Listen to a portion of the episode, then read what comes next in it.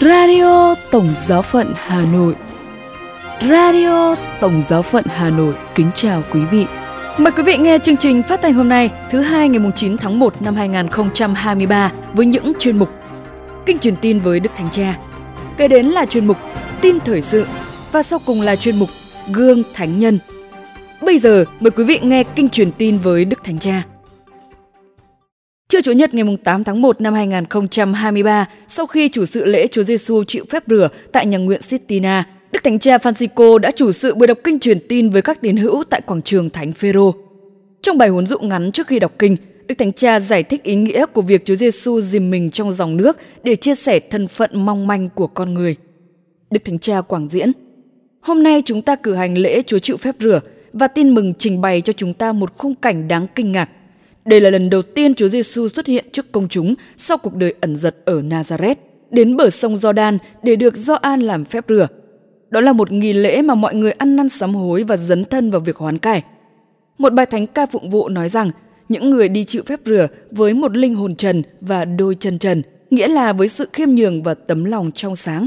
Nhưng khi thấy Chúa Giêsu đứng giữa những người tội lỗi, người ta kinh ngạc và tự hỏi, tại sao người, đấng thánh của Thiên Chúa, con Thiên Chúa vô tội lại chọn làm như thế? Chúng ta tìm thấy câu trả lời trong những lời mà Chúa Giêsu nói với Gioan.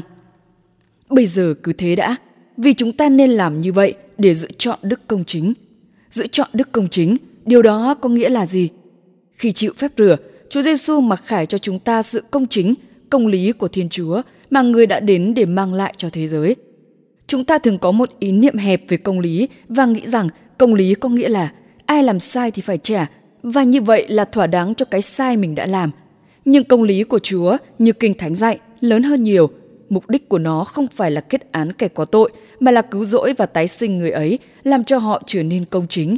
Đó là một công lý xuất phát từ tình yêu, từ tận đáy sâu của lòng trắc ẩn và thương xót vốn là trái tim của chính Thiên Chúa. Là cha đứng cảm thương khi chúng ta bị sự giữ đè bẹp và làm chúng ta ngã quỵ dưới sức nặng của tội lỗi và những yếu đuối. Do đó, công lý của Thiên Chúa không muốn đưa ra những hình phạt và trừng phạt. Nhưng như Thánh Tông Đồ Phaolô khẳng định, hệ ở chỗ làm cho chúng ta con cái của người trở nên công chính, giải thoát chúng ta khỏi cạm bẫy của sự giữ, chữa lành chúng ta và lại nâng chúng ta dậy. Thêm nữa, chúng ta cũng hiểu rằng bên bờ sông Jordan, Chúa Giêsu mặc khải cho chúng ta ý nghĩa sứ mạng của người. Người đến để thực thi công lý của Thiên Chúa, tức là để cứu những người tội lỗi. Người đến để gánh trên vai mình tội lỗi của thế gian và người bước xuống dòng nước sâu của sự chết để cứu chúng ta và không để chúng ta chết đuối, người cho chúng ta thấy công lý đích thực của Thiên Chúa là lòng thương xót cứu độ. Chúng ta sợ nghĩ đến Thiên Chúa là đấng giàu lòng thương xót, nhưng Thiên Chúa thực sự là đấng thương xót, bởi vì công lý của Thiên Chúa chính là lòng thương xót cứu độ, là tình yêu chia sẻ thân phận con người, đến gần, cảm thông nỗi đau của chúng ta, đi vào bóng tối của chúng ta để mang chúng ta lại với ánh sáng. Đức Giáo hoàng Biển Đức thứ 16 khẳng định, Thiên Chúa đã muốn cứu độ chúng ta bằng cách tự mình xuống tận đáy vực sâu của sự chết để mọi người, kể cả những người đã sa ngã đến mức không còn thấy nước trời, tìm được bàn tay của Chúa để bấu víu và trỗi dậy từ bóng tối để nhìn thấy lại ánh sáng mà vì đó họ được tạo dựng. Đức Thánh Cha nói tiếp, cả chúng ta, những môn đệ của Chúa Giêsu cũng được mời gọi thực thi công lý theo cách này. Trong các mối tương quan với người khác, trong giáo hội, trong xã hội, không phải với sự hà khắc của những người phán xét và lên án bằng cách phân chia người ta thành người tốt và kẻ xấu, nhưng với lòng thương xót của những người đón nhận khi chia sẻ những vết thương và sự mong manh của anh chị em mình để nâng họ dậy. Tôi có thể nói như thế này, không phải phân chia nhưng là chia sẻ. Không chia rẽ mà hãy chia sẻ.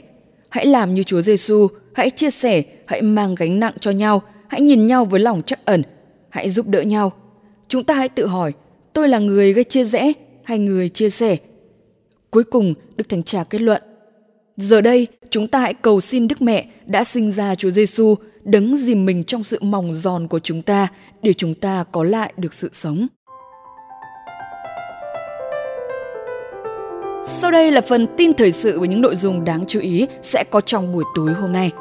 Đức Thánh Cha tái thiết giáo phận Roma trước thay đổi mang tính thời đại – con đường mang tên Đức Benedicto thứ 16 tại Burkina Faso và đại diện đội tuyển vô địch Argentina đến tạ ơn Đức Mẹ.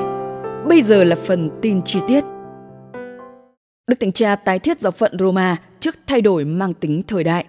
Thứ Sáu ngày 6 tháng 1, Đức Thánh Cha Francisco đã ban hành một tài liệu tái tổ chức giáo phận Roma trong thời điểm mà Ngài gọi là sự thay đổi mang tính thời đại. Tông hiến In Ecclesiarum Communione thay thế Tông hiến năm 1998 do Đức Gioan Phaolô thứ hai ban hành và bắt đầu có hiệu lực từ ngày 31 tháng 1. Đức Thánh Cha Francisco viết lời mở đầu rằng khi soạn tông hiến này, Ngài hy vọng rằng tài liệu sẽ giúp phục vụ công cuộc đổi mới và phát triển mục vụ giáo phận Roma, một cộng đồng giao giảng tin mừng, một giáo hội hiệp hành, một dân tộc làm chứng cho lòng thương xót Chúa. Giám mục của giáo phận Roma là Đức Giáo Hoàng, dưới quyền Ngài hiện là Đức Hồng Y Phó Angelo de Dolatis và bảy giám mục phụ tá. Trong việc tái tổ chức, Đức Thánh Cha nhấn mạnh đến cách tiếp cận hiệp hành, bao gồm hoạt động của một hội đồng giám mục, nơi phân định và đưa ra các quyết định liên quan đến giáo phận. Theo tông hiến mới, hội đồng bao gồm các đức giám mục phó, đức giám mục phụ tá và phải họp ít nhất 3 tháng một lần. Cuộc họp sẽ do Đức Thánh Cha Francisco hoặc Đức Hồng Y Dedolatis chủ trì. Đức Thánh Cha nhấn mạnh rằng giáo phận Roma cũng như mọi giáo hội địa phương khác cần tiếp tục lắng nghe tiếng nói của Chúa Thánh Thần, chân thành quan tâm đến những người bị gạt bên lề và không có tiếng nói trong xã hội.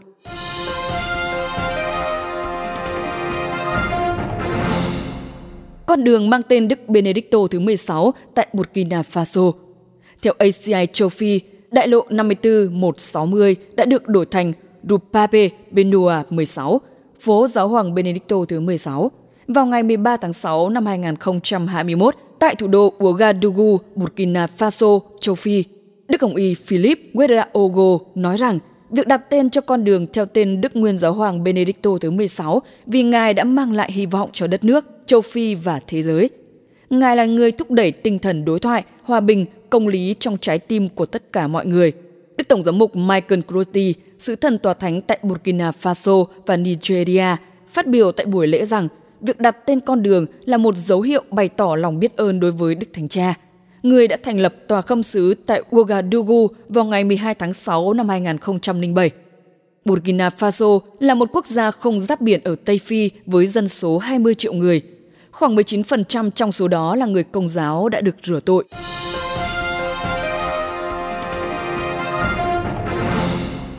Đại diện đội tuyển vô địch Argentina đến tạ ơn Đức Mẹ Đội tuyển bóng đá Argentina sau khi vô địch World Cup Qatar năm 2022 đã đến Vương cung Thánh đường Đức Mẹ Nukhan vào ngày 4 tháng 1 để tạ ơn Đức Mẹ.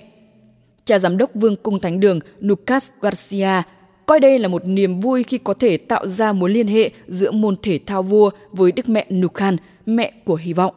Ông Claudio Chiquitapia, Chủ tịch Hiệp hội bóng đá Argentina đã đến thành phố Nukhan thuộc Buenos Aires, Argentina để thăm viếng Đức Mẹ Nukhan. Ông đặt dưới chân Đức Trinh Nữ Maria, thành tích cao nhất của đội tuyển quốc gia là chiếc cúp vô địch World Cup 2022 tại Qatar. Ông Garcia cho biết, toàn bộ đội tuyển đã có dự định đến nhà thờ như hai đội vô địch trước đó của Argentina từng làm vào năm 1978 và năm 1986. Nhưng do lịch trình của các cầu thủ, họ không thể đến được, nhưng họ vẫn luôn có ước mong được thăm và cảm ơn mẹ. Vị linh mục cho biết, đội tuyển quốc gia đã mang lại hy vọng cho đất nước còn đang đứng trước thời điểm phức tạp. Và Đức Mẹ cũng chính là mẹ hy vọng của tất cả người dân. Chuyên mục Gương Thánh Nhân Mời quý vị lắng nghe Gương Thánh Đa Minh Phạm Trọng Khảm.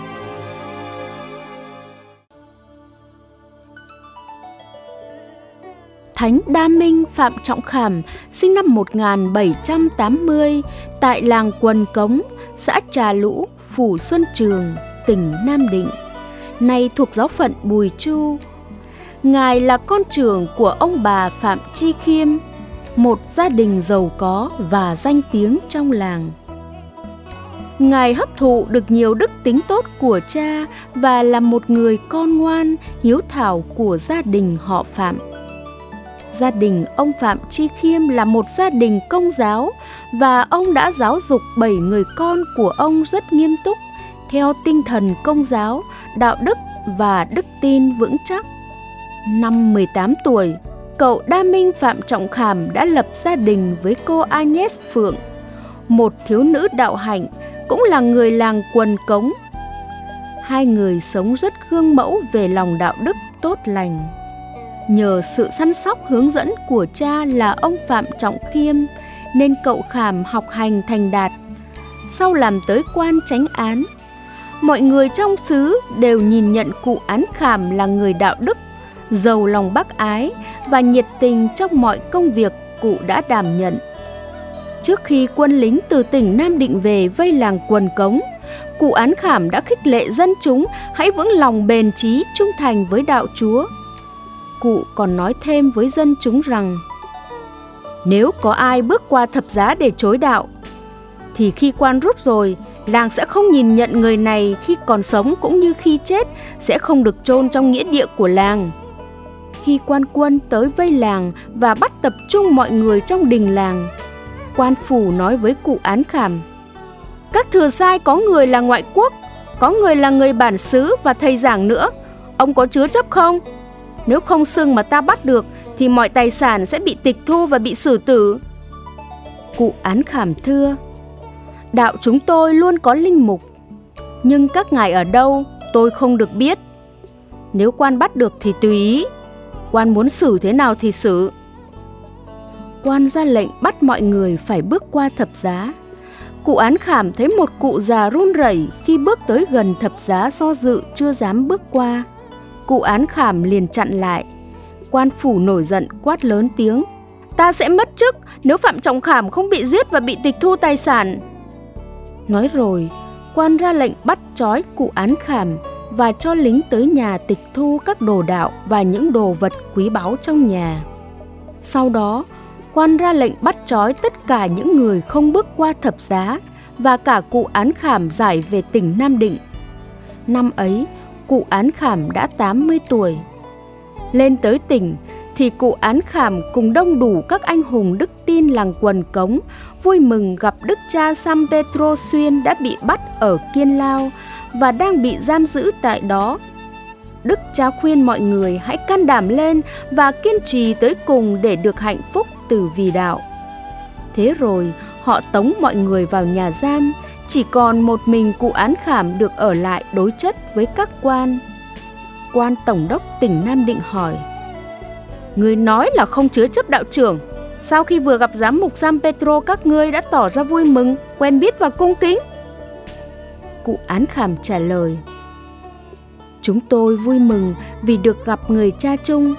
Trong đạo chúng tôi, chúng tôi rất kính trọng các đạo trưởng. Quan còn hỏi cụ nhiều điều nữa, nhưng nhất định cụ không khai báo tông tích bất cứ một người nào. Quan tổng đốc lại ngọt ngào khuyên cụ bước qua thập giá, rồi quan sẽ cho cụ về và hoàn trả tất cả đồ đạc đã tịch thu. Nhưng cụ án khảm khiêm tốn cảm ơn mỹ ý của quan tổng đốc còn việc chối đạo thì chắc chắn sẽ không bao giờ chấp nhận. Quan tổng đốc ra lệnh nhốt riêng cụ để không ảnh hưởng được những tù nhân khác, nhưng bằng mọi cách, cụ vẫn liên hệ và khuyên bảo mọi người hãy can đảm, bền chí để Chúa thưởng công, Chúa sẽ tiếp sức, đừng sợ hãi. Sau 4 tháng trời thuyết phục bị thất bại, không làm cho cụ án khảm bước qua thập giá, các quan quyết định làm án tử hình ngày 13 tháng Giêng năm 1859, cụ bị giải ra pháp trường. Vì tuổi cụ đã cao và bị đầy đọa trong nhà giam khá lâu nên sức khỏe cụ bị kiệt quệ. Trước khi tiến ra pháp trường, cụ đã được cha Lương và cha Duyệt cùng bị tù giải tội và chúc lành cho cụ. Tới pháp trường, cụ quỳ gối đọc kinh tạ ơn Chúa rồi nằm trên chiếc chiếu Lý Hình tròng dây qua cổ rồi kéo hai đầu dây. Cụ bị thắt cổ mà chết. Mấy người con đứng xa xa kêu lên. Con phó linh hồn bố chúng con cho Chúa. Sau khi chết, quân lính còn đốt cháy tay chân và mặt cụ nữa. Mọi việc đã hoàn tất. Thân nhân và các tín hữu xin xác cụ về an táng hai anh Đa Minh Nhượng và Đa Minh Diên là những người đã nhận xác và đưa về an táng tại nhà thờ Đức Mẹ Mân Côi ở giáo xứ Quần Cống thuộc giáo phận Bùi Chu.